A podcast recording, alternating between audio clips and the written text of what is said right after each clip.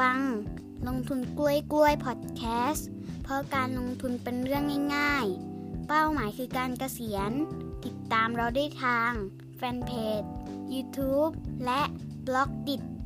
ลงทุนกล้วยกล้วยด้วยนะคะ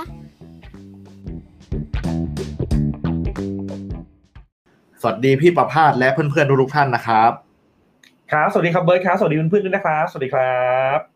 อ่าสำหรับตอนนี้นะครับก็จะเป็น EP ศูนย์ นะครับอืมเรามาถอยหลังกันสักนิดนึงเพราะว่าจากที่เราเปิดกรุ๊ปให้ทุกท่านเข้ามาเรียนฟรีเนี่ยก็พบว่าหลายท่านเนี่ย คือยังไม่เคยลงทุนเลยนะครับใช่ดังนั้นเนี่ยผมก็เข้าใจนะ ผมก็วันแรกที่จะเริ่มเปิดพอร์ตเนี่ยก็งงงๆไม่รู้เริ่มยังไงนะฮะอ่าวันนี้ก็เลยมาชวนพี่ประภาสช่วยชี้แจงและให้รายละเอียดหน่อยว่า เราจะเปิดพอร์ตยังไง แล้วจริงๆไอ้คำว่าพอร์ตเนี่ยมันแปลว่าอะไรด้วยซ้ำไปนะแล้วก็เราจะเลือกโบรกยังไง บางท่านก็อาจจะยังไม่รู้จักด้วยซ้ำว่าโบรกคืออะไรนะฮะใช่เออคือพูดง่ายๆจะเริ่มทั้งหมดเลยอ่าโอเคอะโอเคครับ ก็เดี๋ยวเริ่มต้นก่อนเลยนะครับ ก่อนอื่นนะครับ ก็เดี๋ยวเรานะครับ พี่เนี่ยจะมาบอกว่ามีกี่ขั้นตอนในการเปิดพอร์ตนะแต่ก่อนจะไปเรื่องนั้น เรามาเคลียร์กันเรื่องพอร์ตก่อนนะครับ พอร์ตเนี่ยนะครับคำว่าพอร์ตเนี่ยนะครับ มันมันเป็นคำเรียกสั้น ๆนะครับ จากภาษาอังกฤษ ที่ชื่อว่า portfolio นะครับอะซึ่ง portfolio เนี่ยก็คือมันมันคือที่อยู่อะของเงินทุนของเราที่จะเป็นเงินลงทุนอะในในตลาดหุ้นนี่แหละนะเขาเรียกว่า portfolio เรียกสั้นๆว่าพอร์ตพอร์ตนะโอเคนะครับ ทีนี้วิธีการเปิดพอร์ตนะครับ มีหมด 5 ขั้นตอนครับเบิร์ดครับนะขั้นแรกนะครับ เราต้องเลือกโบรกเกอร์ก่อนอืมนะโบรกเกอร์คืออะไรนะครับ โบรกเกอร์นะครับคือตัวแทนนะครับคือตัวแทนการซื้อขายหุ้นนะระหว่างเราเนี่ยกับตลาดหลักทรัพย์นะครับครับคนที่เป็นคนกำหนดนะครับ หุ้นทั้งหมดเนี่ยจะต้องขึ้นตรงอยู่กับตลาดหลักทรัพย์แห่งประเทศไทยนะครับ ซึ่งปัจจุบันเนี้ตลาดหลักทรัพย์แห่งประเทศไทยเนี่ยอยู่บนถนนรัชดานะครับ อยู่ตรงอยู่ตรงเอ่อ MRT ศูนย์วัฒนธรรมนะครับอะอยู่ตรงนั้นไม่ใช่ไม่ใช่ย้ายแล้วย้ายแล้ว อยู่รัชดา อยู่ MRT ศูนย์วัฒนธรรมครับโอเคโอเคอะย้ายย้ายย้ายนานแล้วเบิร์ตพอแล้วอะโอเคนะครับ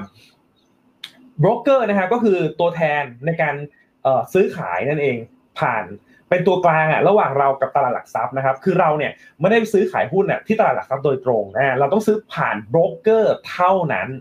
อ่าเราเลยจำเป็นต้องเลือกโบรกเกอร์นะครับ ซึ่งโบรกเกอร์เนี่ยมีหลากหลายมาก ซึ่งเดี๋ยวเรานะครับจะแปะนะครับลิงก์ของรายชื่อโบรกเกอร์ทั้งหมดในประเทศไทยให้ในใต้คลิปนี้นะครับ อะโอเค อันดับหนึ่งคือเลือกโบรกเกอร์นะครับ และ content ในวันนี้นะครับ เราจะเจาะลึกเรื่องการเลือกโบรกเกอร์กัน อ่า แต่เราไปขั้นตอนที่สองกันก่อนแล้วกันนะ ครับ ขั้นตอนที่สองนะครับ คือการเลือกบัญชี อ่า เลือกบัญเมื่อชีเปิดพอร์ตนะครับ บัญชีเนี่ยมีทั้งหมดสามแบบ อ่า บัญชีนะมีทั้งหมดสามแบบนะครับ แบบแรกนะครับ ชื่อว่า cash account อ่าฮะ cash account นะครับ cash ที่แปลว่าเงินสดแหละ cash account นะครับ มีคุณสมบัติยังไงนะครับ cash account นะครับ จะสามารถวางเงิน 20%ของจำนวนเงินที่จะเทรดได้ ยกตัวอย่างเช่น เราวางเงินไว้ 20,000 บาท สามารถซื้อขายได้ 100,000 บาท สามารถซื้อได้ 100,000 บาท เอ้าเหรอ อ่าอ่าอ่าแต่เดี๋ยวก่อนนะ ยังไม่ครับยังไม่จบนะแต่ภายในหลังจากนั้นเนี่ยสองถึงสามวันแล้วแต่โบรกเกอร์นะครับ หลังจากนั้นน่ะสองถึงสามวันเนี่ย จะต้องชำระเงินส่วนที่เหลือทั้งหมดครับ แล้วถ้าไม่ชำระอะมีเรื่องครับ มีเรื่องเออนะครับ มีเหลืองแน่นอนครับบอกเลยเอออันนี้คือ cash account สามารถ Cash account วางต้องยี่สิบเปอร์เซ็นของเงินที่เราจะเทรดเนี่ยได้ใช่ใช่ แต่แต่เราไม่จำเป็นต้องเทรดร้อยก็ได้ใช่ไหมแล้วก็เทรดแค่ยี่สิบก็ได้ ได้อืมนะแต่ cash account เนี่ยหลักๆ แล้วเนี่ยนะครับ มักจะมีไว้สำหรับนักเก็งกำไรเป็นหลัก เพราะก็สามารถซื้อขายก่อนได้ ทีนี้เวลาขายก็เช่นกันพอขายวันนี้ วันนี้คือ T นะ T คือ time นะ วันนี้คือ T นะครับเขาจะได้เงินเนี่ยในอีกเป็น T บวกสองหรือ T บวกสามแล้วแต่โบรกเกอร์โอเคไหมครับ จะได้เงินมาเข้าบัญชีเนี่ย ทีบวกใช่สองหรือทีบวกสามแล้วแต่โบรกเกอร์ หลังจากใช่ที่ครับขายขายก็คือทีสมมติทีคือวันที่หนึ่งก็จะได้วันที่สามหรือสี่อย่างนี้ใช่ไหมใช่คจะรับเข้าบัญชีอ่าโอเคใช่ถูกต้อง ทีนี้จุดเด่นเนี่ยของของ cash account เนี่ยทำไมถึงบอกว่าอาจจะเหมาะกับนักลงทุนที่เป็นนักเก็งกำไรเขาเรียกที่เขาเรียกว่า day trader อ่า day trader แปลว่าซื้อขายระหว่างวัน เขาจะไม่ถือหุ้นข้ามวันอ๋ออืมอ่าทีนี้ถ้าเขาขายซื้อวันที่หนึ่งก่อน ซื้อวันที่หนึ่งสมมติวางเงินสองหมื่นนะเบิร์ตวางเงินสองหมื่นซื้อวันที่หนึ่งขายวันที่หนึ่งอืมมันจับคู่กันเองใช่ไหมครับ นั่นแปลว่าสมมติถ้ามีกำไรแล้วกันนะครับ ผ่านไปอีกสองวันเนี่ยกำไรเนี่ยส่วนต่างเนี่ย ก็จะโอนเข้าบัญชีเราอ๋อโดยที่เราเนี่ยต้องเอาเงินหนึ่งแสนน่ะใส่เข้าไป อืมอืมอืม แต่ถ้าเกิดการซื้อขายเนี่ยต่างวันกันนะครับยังต้องเป็นกฎเดิมอยู่ เช่น เราซื้อวันที่หนึ่งขายวันที่สองนะครับ วันที่สามเนี่ย ต้องเอาเงินเข้า วันที่สี่เนี่ยเขาก็ธนาคารถึงจะโบรกอะถึงจะเอาเงินนะโอนเข้าบัญชีเรากลับคืนมา อืมอืม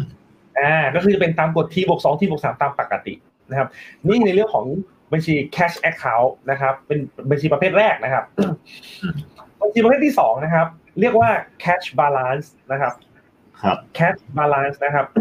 cash balance นะครับ ง่ายๆเลยนะครับ นักลงทุน VI เนี่ยก็มักจะเปิดบัญชีเป็น cash balance เป็นหลักนะครับอืมก็คือฝากเงินเท่าไหร่เทรดได้เท่านั้น อ่า อ่า ปกตินะ อันนี้ basic ไม่มีอะไรนะ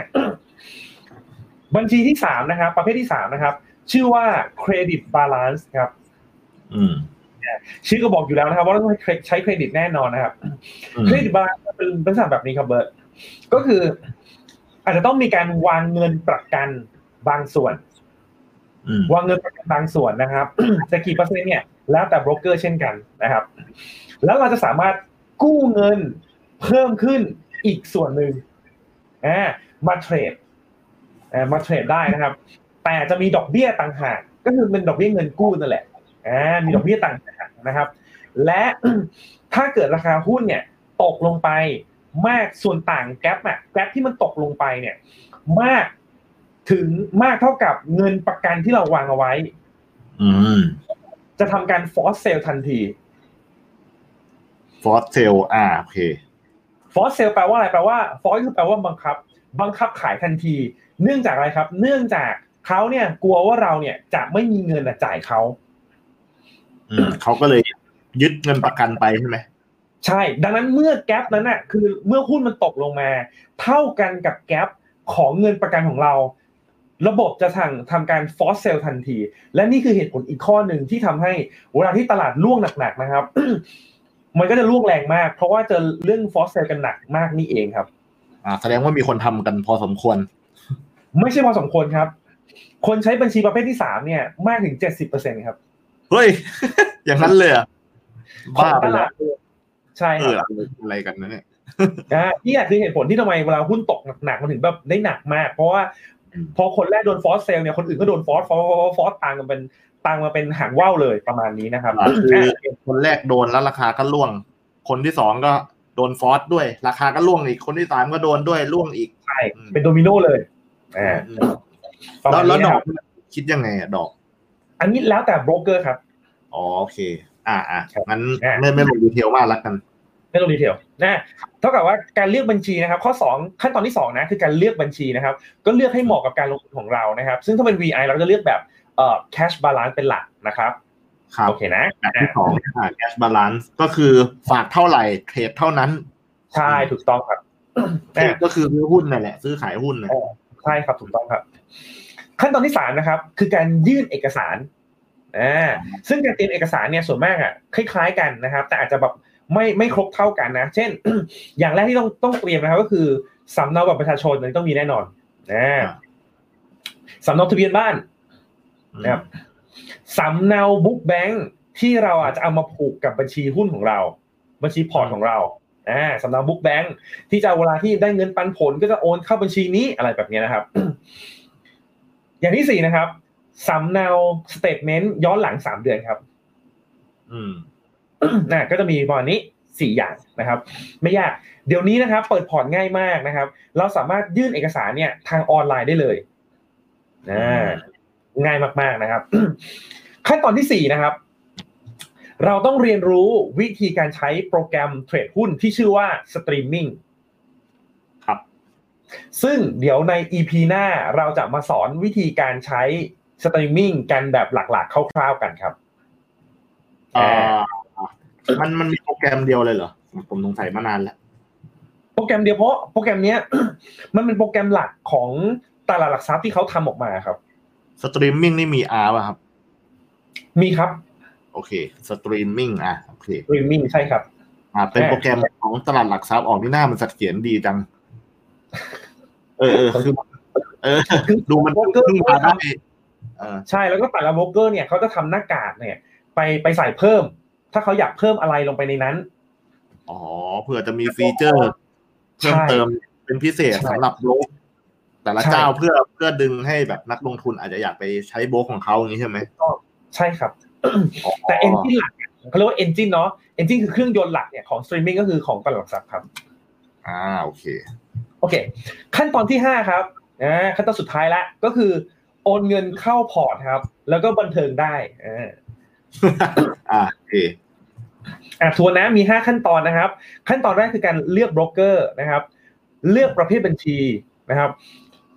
ตรีเอ่อยื่นเอกสารนะครับ แล้วก็เรียนรู้การใช้สตรีมมิ่งแล้วก็บันเทิงอ่าก็คือโอนเงินเข้าแล้วก็บันเทิงได้นะครับอ่าห้าห้าขั้นตอนนะครับ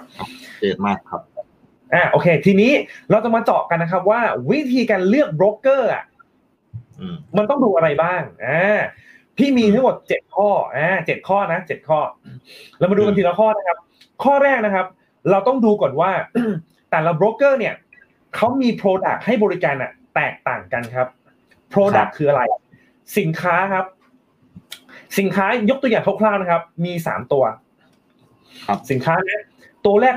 เรียกว่า equity equity เนี่ยแปลว่าการเป็นเจ้าของนะครับ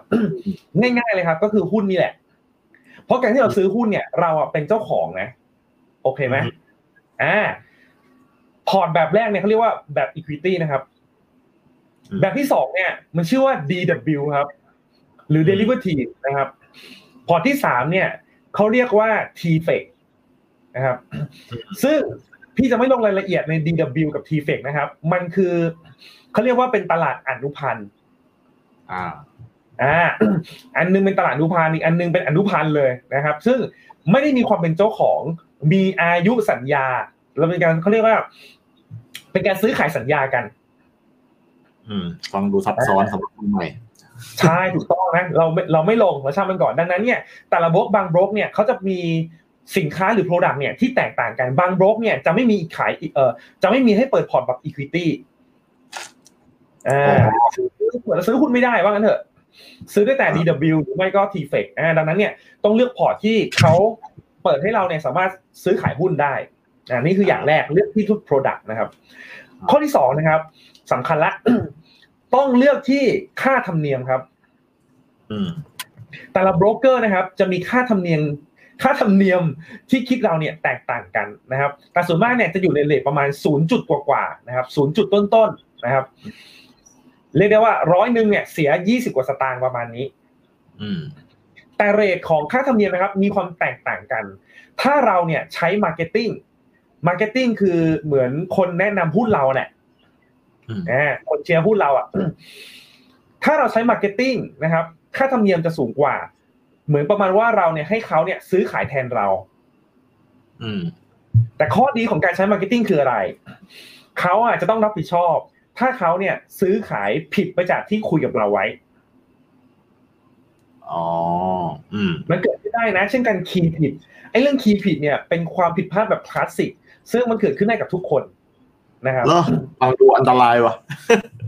เออ ใช่ใช่แล้ว ไม่ไม่เคยคีย์ผิดเลยเหรอเออพี่นี่คีย์ผิดบ่อยนะมันมันตอนแรกๆอะคือเออ จริง ๆ ก็เคยนะจะขายอืมแต่ว่าจะเป็นแบบว่าจะขายดันไปกดซื้ออะไรเงี้ยเอออะไรอย่างเงี้ยมันมันผิดพลาดสักสักรูปแบบใดรูปแบบหนึ่งอะอ่าของพี่บางทีพี่จะซื้อหุ้นตัวนี้ แต่เมาส์ดันไปคลิกอีกตัวหนึ่งไว้แล้วก็กดซื้อไปอ้าวเฮ้ย ไม่ใช่เออเอออะไรเอออย่างเงี้ยครับก็เคยผ่านกันมาบ้างแหละนะการ key ผิด อย่างที่บอกอะถ้ามี marketing ดูแลเนี่ยเขา key เขาต้องรับผิดชอบแทนเรา คือเออถ้าเราใช้ marketing เนี่ย เราต้องซื้อโดยการผ่านการคุยกับ marketing ทุกครั้งเหรอ ใช่ใช่ครับ ถูกต้องครับ กดเองไม่ได้เลยเหรออย่างนั้นเลยเหรอ ถ้ากดเองจะเป็นอีกแบบหนึ่งถ้ากดเองเนี่ย ก็เรียกว่าซื้อขายผ่านออนไลน์ด้วยตนเอง ก็จะมีค่าคอมมิชชั่นเนี่ยที่ถูกลงอ๋อแต่เราก็ต้องรับผิดชอบการ key คือเราทำได้เบิร์ดคือเราจะให้เขา key ก็ได้หรือเราจะหรือเราจะทำเองก็ได้ แต่ถ้าเราทำเองต้องรับผิดชอบการกระทำของเราเอง ถ้าเราให้เขา key เนี่ยเขาก็ต้องรับผิดชอบการกระทำของเขาเอง อ่า อืมอ่าแล้วนอกจากเรื่องนี้ marketing มีข้อดีอะไรอีกครับ ก็หลักๆ เนี่ยเขาก็จะคอยอัปเดตเรานั่นแหละ ข้อมูลเนี่ยว่า อะเช้านี้ มีข้อมูลอย่างนั้นอย่างนี้มีบทวิเคราะห์ทุกวัน เอ่อให้เราแล้วมาอัปเดตเราโดยที่เราไม่ต้องไปหาอ่านเอ่อคอยวิเคราะห์ให้เราอะเหมือนเป็นเลขาส่วนตัวอ่าอย่างนั้นแหละ เฉพาะหุ้นที่เราถือไหมหรือว่าไม่ไม่ ไม่ไม่สิอ๋อโอเวอร์ออเลยครับโอเวอร์ออเลยครับอ๋ออ้าวแล้วอย่างนี้มันต่างจาก คือคือ ผมมาแปลกใจมากเลยว่า ผมซื้อหุ้นมา ผมไม่เคยคุยกับ marketing นะผมก็แปลกใจว่าเวลาคนอื่นบอกว่ามีกันนะมันมันไปสมัครตอนไหนว่าผมไม่เห็นเคยถูกถามหรืออะไรเลย ก็คือใช้แอปซื้อออนไลน์เองอย่างเดียว แล้วผมก็จะได้อย่างของผมมาใช้ของกสิกรใช่ไหมแล้วผมก็จะได้ไอ้อีเมลอะ ที่มันเป็น newsletter ส่งมาอย่างเงี้ยแล้วแล้วไอ้เมลเนี่ยมันต่างจาก marketing เขาเขาให้ข่าวให้อะไรเรายังไงครับ มันก็คือมันก็จะต่างกันนะเบิร์ตคือไอ้อีเมลเนี่ยมันเป็นอีเมลจากระบบนะ ซึ่งเราสามารถติ๊กได้ถูกต้องไหมว่าอะเราจะเลือกเอ่อข่าวสารด้านไหนบ้างถูกต้องไหมรายตัวบ้าง อุตสาหกรรมบ้าง technical บ้างอะไรอย่างเงี้ยถูกไหมครับ ครับ แต่การที่มี marketing เนี่ย ก็ง่ายๆคือเขาก็จะย่อยไอ้ข่าวสารพวกนั้นน่ะทั้งหมด มา brief ให้เราโดยที่เราไม่ต้องอ่านเอง นี่คืออย่างแรกอืมสองเนี่ยการคุยกันเนี่ย กับมนุษย์กับคนเนี่ย มันก็จะไม่เหมือนกับการอ่านในตัวหนังสือถูกต้องไหมสมบางทีเนี่ยเรามีข้อสงสัยเราก็สามารถถามเขาได้ถูกไหมเขาจะสามารถไปไปเขาเรียกว่าไฟล์เอาหรือว่าหาคำตอบให้เราให้ให้กับเราได้ เท่าที่เท่าที่เอ่อโบรกเกอร์นั้นเนี่ยมีนักวิเคราะห์หรือว่านักเอ่อค้นคว้าข้อมูลเนี่ยทำข้อมูลเอาไว้ อ๋อ อ่าหลัก ๆ ก็ประมาณนี้ฮัลโหลอ่าครับผม โอเคไหมได้ยินไหมอะได้ยินครับ ไม่เป็นไรโอเคต่อเลยอะก็ประมาณนี้ดังนั้นเนี่ยก็แปลว่าถ้าเรานะครับใช้ marketing เนี่ยให้เขาซื้อซื้อขายหุ้นให้เราเนี่ยนะครับเขาจะรับผิดชอบข้อการความผิดพลาดให้เรานะครับ แต่นะครับเขาก็จะมีค่าธรรมเนียมที่สูงขึ้นนะต้องเข้าใจข้อนี้นะครับ เรื่องค่าธรรมเนียมนะครับ ประมาณได้ไหมว่าสูงขึ้นกว่าสักกี่เปอร์เซ็นต์ก็อาจจะสัก พี่ก็ไม่มั่นใจนะ แต่ถ้าจำไม่ผิดอะ มันนานมากแล้ว ก็ถ้าเทรดผ่าน marketing เนี่ย อาจจะสัก 0.3 0.4เปอร์เซ็นต์แต่ถ้าเทรดเองเนี่ยก็ 0.2 กว่ากว่าเปอร์เซ็นต์โอ้ อืม ก็เยอะเหมือนกัน เกือบสองเท่าตัวเลยอะใช่ใช่ใช่ประมาณนั้น อืมอืมอืมเอ๊ะแล้วโอเคอย่างพี่อย่างพี่มีไหม marketing ทุกคนต้องมีอยู่แล้วเบิร์ต โดยอัตโนมัติต้องมีอยู่แล้ว แปลว่าทุกทุกๆครั้งที่จะซื้ออะเลือกได้เหรอ ว่าจะผ่าน marketing ใช่ แล้วแค่โทรไปจริง ๆ แล้ว marketing เขาจะมีเบอร์ของเขาอะครับมีโต๊ะของเขาอยู่อย่างเงี้ยครับซึ่งในเมลบางทีเขาจะมีบอกอยู่แล้วนะว่า marketing ของเราคือใครชื่ออะไรซึ่ง ซึ่งมันจะก็จะมีการเปลี่ยนแปลงอยู่เรื่อยๆ ถ้าถ้าแบบ marketing คนนั้นเขาลาออกไปมีคนใหม่เข้ามาอะไรเงี้ยพี่จำได้คร่าวๆว่าของพี่เนี่ย marketing เราเปลี่ยน marketing ปุ๊บเนี่ย เขาก็จะเมลมารายงานตัวทุกครั้ง ซึ่งสิบสองปีเนี้ก็อื้อหือเปลี่ยนมาน่าจะเกินสิบสองคนอะเออเออเออ ประมาณนี้พี่ก็ไม่ไม่ไม่เคยซื้อขายผ่าน marketing นะ อ๋อครับเออพี่ก็ซื้อซื้อขายด้วยด้วยตนเองผ่านออนไลน์เหมือนทุกๆคนเนี่ยเหมือนผ่านสตรีมมิ่งตามปกตินี่แหละ อืมอืมโอเคอะ โอเคนะก็ขั้นที่สองเนี่ยสิ่งที่เราต้องดูคือค่าธรรมเนียมนะครับซึ่งค่าธรรมเนียมมันมีสองแบบนะก็คือค่าธรรมเนียมผ่าน marketing กับค่าธรรมเนียมผ่านออนไลน์ ซึ่งเราต้องเป็นคนเอ่อซื้อขายเองนะครับ ซึ่งก็ต้องเปรียบเทียบกันแต่ละโบรกเกอร์ไม่เท่ากันนะอ่าอ่าข้อที่สามนะครับก็คือคอมมิชชั่นคืออย่างนี้ครับคอมมิชชั่นเนี่ยเวลาที่เราซื้อขายเนี่ยไอ้เมื่อกี้เลยคือค่าค่าคำว่าค่าธรรมเนียมเนี่ยคือคอมมิชชั่นนั่นแหละ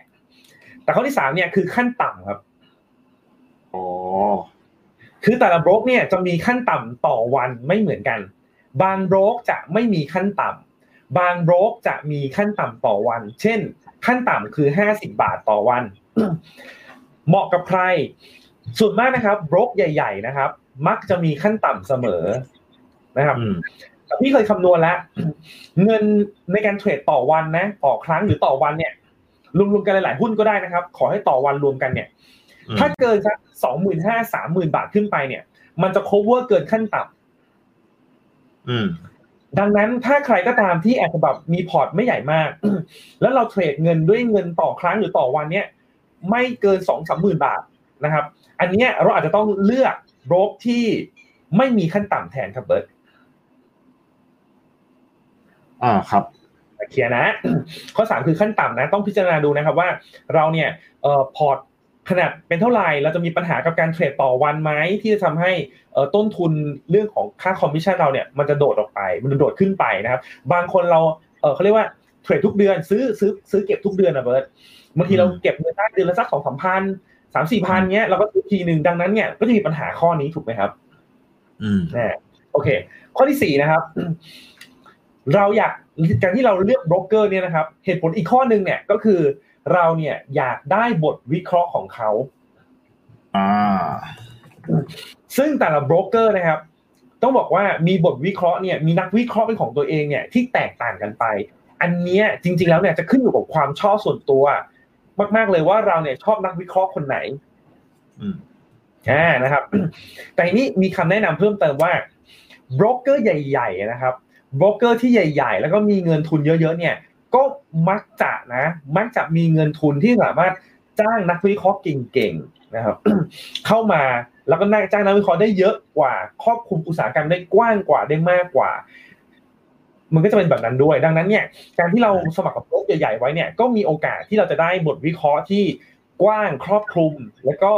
แล้วก็มีคุณภาพสูงครับเอเอเมื่อกี้พี่พูดว่า อยู่ที่ว่าเราชอบนักวิเคราะห์คนไหน คือหมายความอืมว่า ในโบรกโบรกนึงเนี่ยมันมีอยู่ไม่กี่คนเหรอ มีหลายคนแต่ว่า บางคนเขาจะอืมมีหลายคนแต่ว่า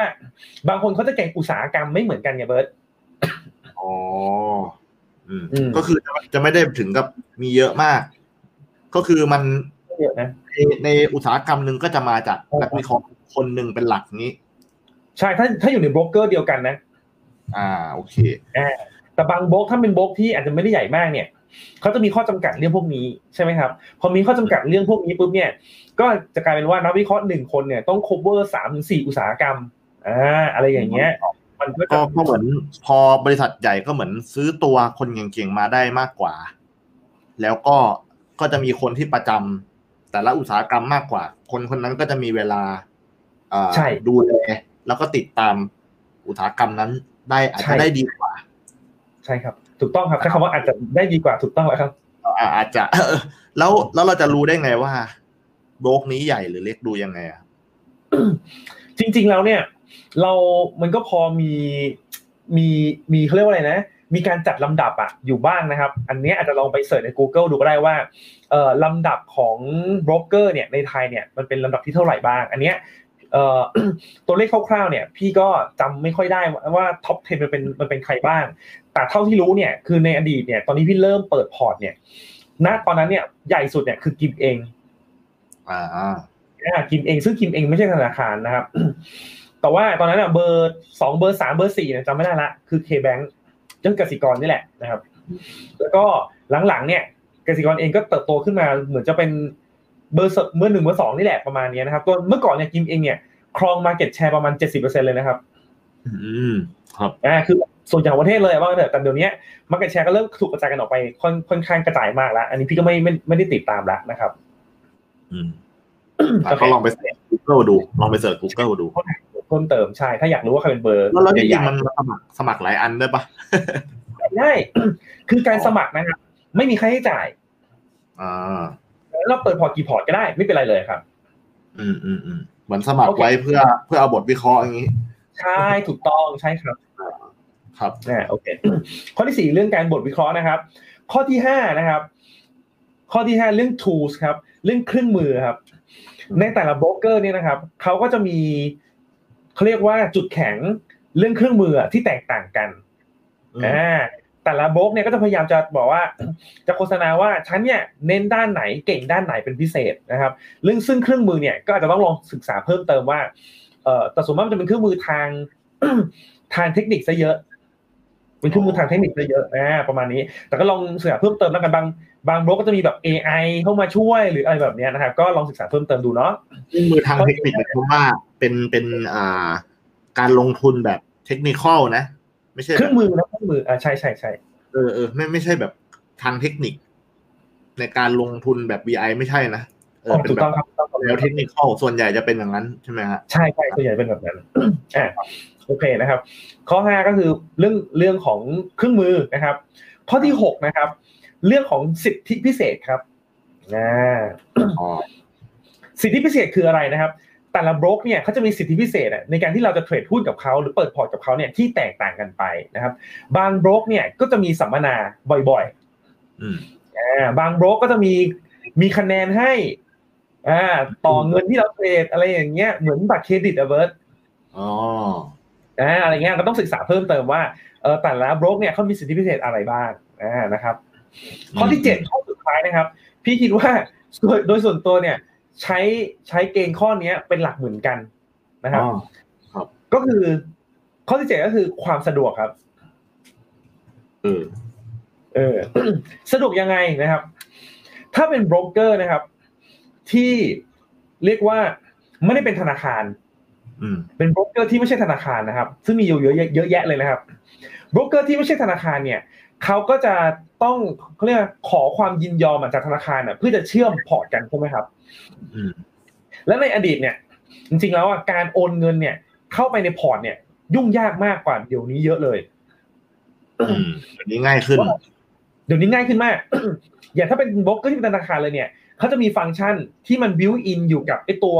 ไอตัวเขาเรียกว่า Internet account ของการเปิดพอร์ตอยู่แล้วอ๋อ เรียกได้ว่าพอกดโอนเงินปุ๊บก็กดได้ทันทีเลยนะครับ แต่ถ้าเป็นโบรกที่เป็น non-bank เนี่ย มันต้องทำเรื่องต้องรอระยะเวลาต้องรอ confirm ประมาณเนี้ยครับ ก็อาจจะแบบมีความเอ่อนิดนึงของขั้นตอนนะครับ อืม มีรอยต่อมีรอยต่อมีรอยต่อมีรอยต่อใช่ถูกต้องอืมนะครับ ก็เรื่องความสะดวกนะครับ ก็ลองพิจารณากันดูนะครับ ก็หลักๆเนี่ยก็จะมีประมาณเจ็ดข้อครับอย่างที่พี่ว่าไปเมื่อกี้ครับเบิร์ต อ่าฮะโอเค ก็คือเดี๋ยวผมทวนนิดนึง อันนี้เราพูดถึงเจ็ด step ในการเลือกโบรกว่าจะเปิดกับเจ้าไหนดีนะครับใช่ครับ ก็คือให้เลือกเปิดพอร์ตแบบที่เขาเนี่ยมีแบบ equity ก็คือเราเนี่ยเป็นเจ้าของ ใช่ไม่เพราะว่าบางในพอร์ตอ่าก็คือหุ้นเพราะว่าบางพอร์ตจะมีแบบ DW DW กับ TFEX ซึ่งซึ่งเบื้องต้นเนี่ยถ้าเป็นแบบ VI เนี่ย เราก็จะไม่พูดถึงเรื่องนั้นอยู่ละนะครับ ใช่ครับ อ่าสองก็คือเรื่องค่าธรรมเนียม มันก็จะมีสองแบบ คือถ้าเราเทรดเองกับผ่าน marketing เทรดเองก็จะค่าธรรมเนียมถูกกว่า marketing ก็จะแพงกว่าแต่ marketing ก็จะข้อดีคือเขาจะต้องช่วยช่วยเรารับผิดชอบเวลา key ผิดนะครับ ซึ่งเราก็สามารถให้ให้บทวิเคราะห์หรือสามารถจะพูดคุยกันได้บ้าง กันได้พอสมควร เยอะเลยเยอะเลยอ๋อเยอะเลยใช่ไหมอ่า เยอะเลยเยอะเลยคุยกันแบบเหมือนเป็นเหมือนเป็นเลขาส่วนตัวเลย โอ้โห อะโอเคนะครับ แล้วก็แบบที่สามก็คือถ้าคอมมิชชั่นขั้นต่ำนะครับอะก็อันนี้ก็ต้องดูด้วย แบบที่สี่ก็คือเราเลือกจากบทวิเคราะห์ว่าเราตามนักวิเคราะห์คนไหน แล้วเขาอยู่กับค่ายไหนนะฮะอืมแล้วก็ถ้าพี่ประภาสบอกว่าถ้ายิ่งค่ายใหญ่ เจ้าใหญ่เนี่ย ก็มักจะมีนักวิเคราะห์เก่งๆอ่า แล้วก็ เหมือนมีนักวิเคราะห์แยกตามอุตสาหกรรม ซึ่งก็อาจจะทำให้วิเคราะห์ได้ลึกได้ติดตามได้ดีกว่าอาจจะเฉยๆนะครับอ่าแล้วก็ข้อห้าก็คือ เครื่องมือพิเศษพิเศษที่อ่าทางแต่ละบล็อกเนี่ยเขามีซึ่งพี่ประภาบอกว่าส่วนใหญ่มันจะเป็นเรื่องเทคนิคอลเป็นเรื่องอย่างเช่น AI อะไรพวกนี้ใช่ครับอ่าแล้วข้อสุดท้ายก็คืออ่าโทษ แล้วข้อหกก็คือสิทธิพิเศษนะครับ สิทธิพิเศษก็อารมณ์เหมือน จะเลือกใช้บัตรเครดิตเจ้าไหนอะไรประมาณนั้นนะว่ามันแต่แลกอะไรได้แลกอะไรได้บ้างนะครับ ใช่เลยทำไมไม่เห็นเคยเคยรู้เลยวะมันมีสิทธิพิเศษแล้วก็แล้วก็ข้อเจ็ดก็คือความสะดวก อ่า ซึ่งพี่ประภาสก็ก็เน้นตรงเรื่องการโอนเงินใช่ไหมว่า มันเอาเงินจากบัญชีธนาคารเราเนี่ย ถ้าเกิดว่ามันเป็นโบกที่เป็นของแบงก์อะอ้าวอ่า ถ้าเกิดว่ามันเป็นโบรกที่เป็นของแบงก์เนี่ยก็คืออ่ามันก็จะโอนเงินแบบเร็วและสะดวกมาก นะครับ แต่ว่าถ้าเกิดว่ามันเป็นโบรกอิสระที่ไม่ใช่แบงก์เนี่ย มันก็จะต้องมีการเหมือนข้ามกันไปข้ามกันมา ใช่ครับอ่าซึ่งมันซึ่งมันก็จะมีรอยต่อมากกว่านะครับนิดนึงอืมเช่นต้องอ่าโทร confirm ต้องแบบอะไรอย่างเงี้ยครับพอโอนอ่าแล้วก็ต้องแจ้งอะไรอย่างเงี้ยครับอ่าโอนแล้วก็ต้องแจ้งเขามี SMS แล้วเขาถ้าผมเข้าใจไม่ผิดมันก็จะมีจดหมายมาด้วยวะว่า มีเงินเข้าไปเท่าไหร่เท่าไหร่อะไรเงี้ยใช่ครับ ประมาณนั้นนะครับเอ่ออันนี้ก็คือเจ็ดสเต็ปนะครับ ทีเนี้ยผมว่านะ มันต้องมีคนอยากรู้ว่าแบบ บอกบอกมันเลยได้ไหมเอา เอาเจ้าไหนที่เออ มันมันมันพอทำได้ไหมฮะหรือว่ามันจะดูดูเชียร์เกินไปนั่นแหละสิมันก็ดูจะเชียร์เกินไปนะถึงถึงแม้ว่าเราจะอยากเชียร์ก็ตามนะแต่ว่าเขายังไม่ไม่ไม่มาสปอนเซอร์เรานะเราก็ยังไม่เชียร์เขาไม่เป็นล้อเล่นล้อเล่นเออ ก็จริง ๆ อย่างที่บอกว่า คือคือเจ็ดข้อเนี้ยมันเป็นเจ็ดข้อที่ที่เราต้องใช้พิจารณาจริง ๆ เบิร์ตเพราะว่าแต่ละคนเนี่ยมีมีข้อจำกัดที่แตกต่างกัน อย่างที่บอกไปอะยกอย่างเช่น ถ้าคนที่เราใช้เงินเทรดต่อวันเนี่ย เราจะมีปัญหาเรื่องขั้นต่ำเนี่ย ก็ก็จำเป็นนะเบิร์ตว่า เราก็ต้องเลือกบล็อกที่พูดตรงๆเลยนะต้องเลือกบล็อกที่เล็กกว่า เพราะบล็อกเล็ก ๆ เนี่ยก็มักจะดึงดูดลูกค้าด้วยการที่ไม่มีขั้นต่ำนี่แหละ ส่วนบล็อกใหญ่เนี่ยมีขั้นต่ำหมดร้อยเปอร์เซ็นไอ้ขั้นต่ำเนี่ยขออีกทีได้ไหมยังไงนะได้ ขั้นต่ำต่อวันก็คือ ยกอย่างเช่นเขามีขั้นต่ำเนี่ยห้าสิบบาทต่อวัน แปลว่าอะไร สมมุตินะ เบิร์ดเทรดเงินด้วยเงินหนึ่งหมื่นบาทหนึ่งหมื่นบาทนะ ซื้อหนึ่งหมื่นบาทเนี่ย ค่าคอมมิชชั่นเนี่ยจะอยู่ที่ประมาณยี่สิบห้าสตางค์กลมๆนะกลมๆนะอืมยี่ห้าสตางค์เออเดี๋ยวนะร้อยหนึ่งคือยี่ห้าตังค์ พันหนึ่งคือสองบาทห้าสิบหมื่นหนึ่งคือยี่สิบห้าบาท อืมอะถ้าเบิร์ดเทรดสองหมื่น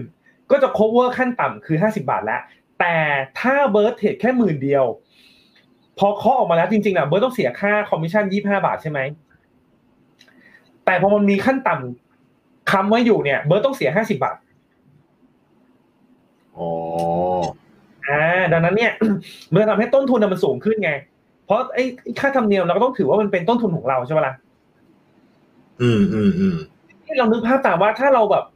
มีเงินเก็บต่อเดือนเนี้ยสองพันสามพันเงี้ยพอซื้อทีนึงเนี่ย จริง ๆ แล้วมันต้องเสียค่าคอมมิชชั่นแค่สองบาทห้าบาทสิบบาทเงี้ยแต่สุดท้ายต้องเสียค่าคอมมิชชั่นตั้งห้าสิบบาทเพราะมันเป็นขั้นต่ำเงี้ยครับ มันก็ทำให้ต้นทุนของหุ้นตัวนั้นอะ มันสูงขึ้นไปอีกนะแล้วทำไมเขาต้องใชคำว่าต่อวันด้วยอะ ก็รวมๆกันหลายๆตัวก็ได้ไง แล้วเป็นต่อต่อเดือนไม่ได้เหรอต่อวัน เฮ้ยไม่ได้ดิต้องต่อวันดิก็เหมือนกับว่า เบิร์ดซื้อในวันเนี้ยเท่าไหร่อ๋อสมมติเบิร์ดซื้อในวันนี้หนึ่งหมื่นบาท เบิร์ดก็ต้องโดนจะโดนขั้นต่ำอยู่ดีไงอ๋อคือคำว่าต่อวันคือ ต่อวันที่คุณนั้นๆซื้อ ใช่ต่อวันนั้นที่คุณซื้อ ใช่ ที่ซื้อหรือขาย อ๋อตอนแรกที่งงเพราะว่า พอบอกว่าต่อวันแล้วนึกว่าแบบ ทุกวันต้องอย่างน้อยห้าห้าสิบบาท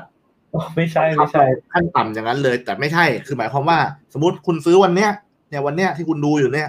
อืมวันเนี้ยต้องอย่างน้อยห้าสิบบาท ค่าคอมมิชชั่นใช่ อันนี้ตัวเลขสมมติเฉยๆนะ คือต้องไปเช็คแต่ละโบรกอีกที ใช่ ซึ่งแต่ก็บอกซึ่งก็ต้องอะไรนะห้าสิบบาทนี่แหละอ่า โอเคเอ่อทีนี้ถ้าถ้าผมแนะนำ เบื้องต้นอย่างนี้พอจะได้ไหมเข้าใจว่ามันไม่ครอบคลุมหรอกแต่ว่าอาจจะลองเริ่มจากว่าเราใช้ฝากเงินกับแบงก์ไหนอยู่อะก็ก็ลองอาจจะลองเริ่มดูจากจากแบงก์นั้นไหมแล้วก็แบงก์ข้างเคียงที่เราเห็นว่าเขาดังอะไรเงี้ยว่าโก๊กไหนเปรียบเทียบกัน แต่แต่จริง ๆ ผมว่าไปเสิร์ช Google มันก็อาจจะมีเทียบให้เสร็จเรียบร้อยอยู่แล้วก็ได้นะทุกวันเนี้ยเนื้อหาใช่ใช่ใช่เยอะแต่อย่างที่บอกครับเบิร์ดว่า คือข้อจำกัดแต่ละคนไม่เหมือนกันนะครับ คือถ้าถ้ายังไงก็ดีเนี่ย คือการใช้ธนาคารที่เรามีบัญชีเป็นหลักอยู่เนี่ย มันก็สะดวกแล้วง่ายที่สุดแน่นอน แต่มันมีแต่แต่ที่บอกว่าแต่ถ้าเรามีปัญหาในเรื่องของเฮ้ยการเทรดต่อวันเนี่ย อันเนี้ยยังไงเนี่ยมันก็ไม่ไม่มีทางเลือกเหมือนกันที่เราจะจำเป็นจะต้องเลือกบล็อกสมัครกับบล็อกเล็ก ๆ ด้วยอะไรเงี้ยครับอ๋อต้องดูความเหมาะสม ด้วย อืมต้องดูครับเพราะว่าบล็อกอย่างที่บอกไปเมื่อกี้นะครับเบิร์ตว่าบล็อกใหญ่ๆเนี่ยส่วนมากธนาคารมันจะเป็นบล็อกใหญ่บล็อกใหญ่เนี่ยคิดค่าต่ำทุกบล็อกครับอ่าอ่าอ่าไม่เคจะยมีแต่บรู้ล็อกเลยจะมีแต่บล็อกเล็กๆนะครับที่แหมใช่สิครับแหมก็คือเทรดเป็นไลฟ์คุณก็ไม่กังวลอยู่แล้วสิครับผมเออไม่ไม่ได้ร้านทุกครั้งแหมแต่ถ้าหลักอย่างที่บอกอะถ้าเสร็จถ้าเทรดนะครับต่อวันนะครับสามหมื่นบาทขึ้นไปเนี่ย มันจะ cover ขั้นต่ำอะทุกบล็อกอยู่แล้ว อ๋อ หมายถึงว่าสามหมื่นบาทต่อวัน คือย้ำนะว่าว่าว่าว่าไม่ใช่แบบ ต้องมาสามหมื่นบาททุกวันไม่ใช่นะสามร้อยหกสิบห้าวันคูณเข้าไปไม่ใช่นะต่อวันคือต่อวันที่เทรดอะไอ้ต่อวันที่ซื้อขายอะอ่า โอเคซึ่งและซึ่งทั้งซื้อและขายนะเบิร์ตอ่า ทั้งซื้อและขายด้วยคือเสียสองต่อเลย คือคืออย่างนี้ค่าธรรมเนียมอะเสียทั้งตอนซื้อและตอนขายอยู่แล้วอ่าแต่ไอ้วิธีการคิดขั้นต่ำต่อวันเนี่ยเขาคิดรวมกันเขาไม่ได้คิดแยกกันนะ หมายว่าจะซื้อหรือขายก็ได้ อ่าเห็นภาพเลยเห็นภาพสมมติซื้อสองหมื่นขายสองหมื่นแค่เนี้ยก็พอละอืมอืมอ่าอย่างนี้เป็นต้น อ่า โอเคอืมโอเค แล้วพี่ภาคก็ยืนยันว่า อ่า มันไม่มีแบบ one size fit all อะไม่มีแบบเดียวที่เหมาะกับทุกคน ใช่ไม่มีครับ ก็ก็ต้องไปเปรียบเทียบเลือกดูนิดนึงนะครับ ซึ่งใช่ครับ ซึ่งสมัครผิดก็ก็สมัครใหม่ได้ก็ไม่เป็นไรนะก็เปลี่ยนไปไม่เปเป็นลี่ไรยนมาเอใช่อครับได้นะฮะคือคือไปไปลองเดินหน้าให้มัน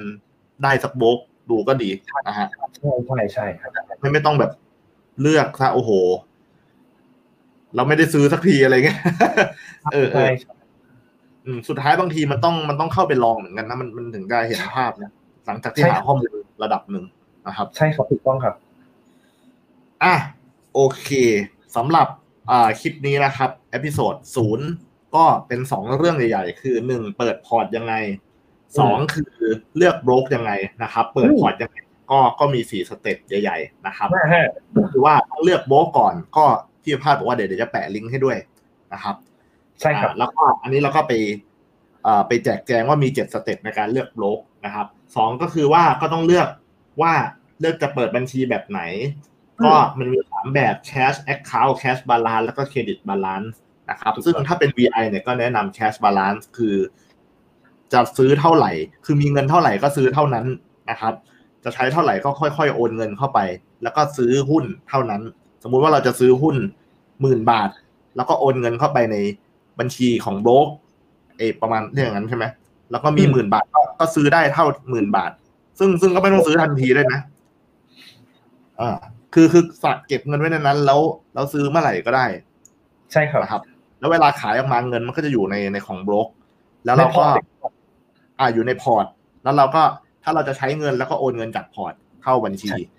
ใช่อ่าซึ่งซึ่งระบบมันก็พยายามจะทำให้มันง่ายอยู่แล้วนะครับ ใช่ แล้วก็อ่าสามก็คือต้องเตรียมเอกสาร ก็มีสี่อย่างคือบัตรสำเนาบัตรประชาชนสำเนาทะเบียนบ้าน แล้วก็สำเนา book bank แล้วก็ statement ย้อนหลังสามเดือนนะฮะอืมอ่า แล้วก็พี่โยฮาบอกใช้เป็นออนไลน์ได้ด้วยนะครับ step ใช่สี่อะไรวะเนี่ย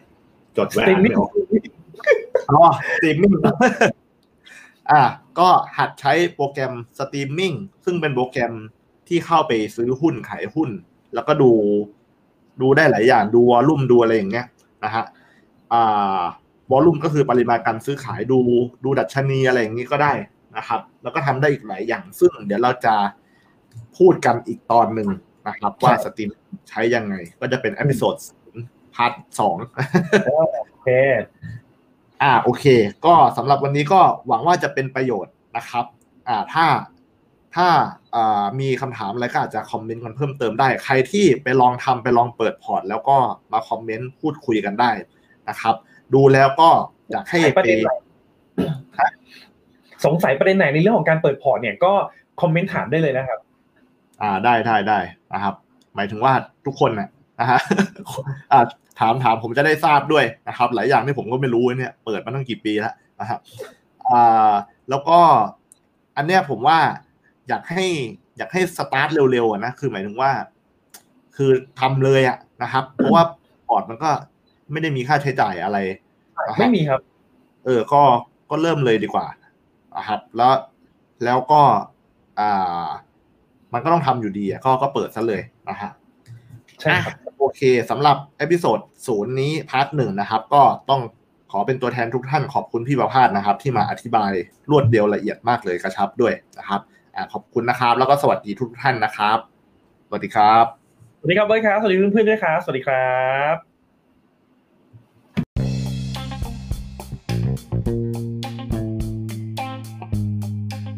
อบคุณทุกๆท่านที่รับฟังจนจบนะครับ หวังว่าจะได้ประโยชน์กัน ฝากกดไลค์กดหัวใจ และกดติดตามพอดแคสต์ของลงทุนกล้วยๆ และคุณสามารถที่จะติดตามลงทุนกล้วยๆ ได้ทางแฟนเพจรวมถึง YouTube และบล็อกดิด้วยเช่นกันนะครับ สวัสดีครับ เจอกัน EP หน้าฮะ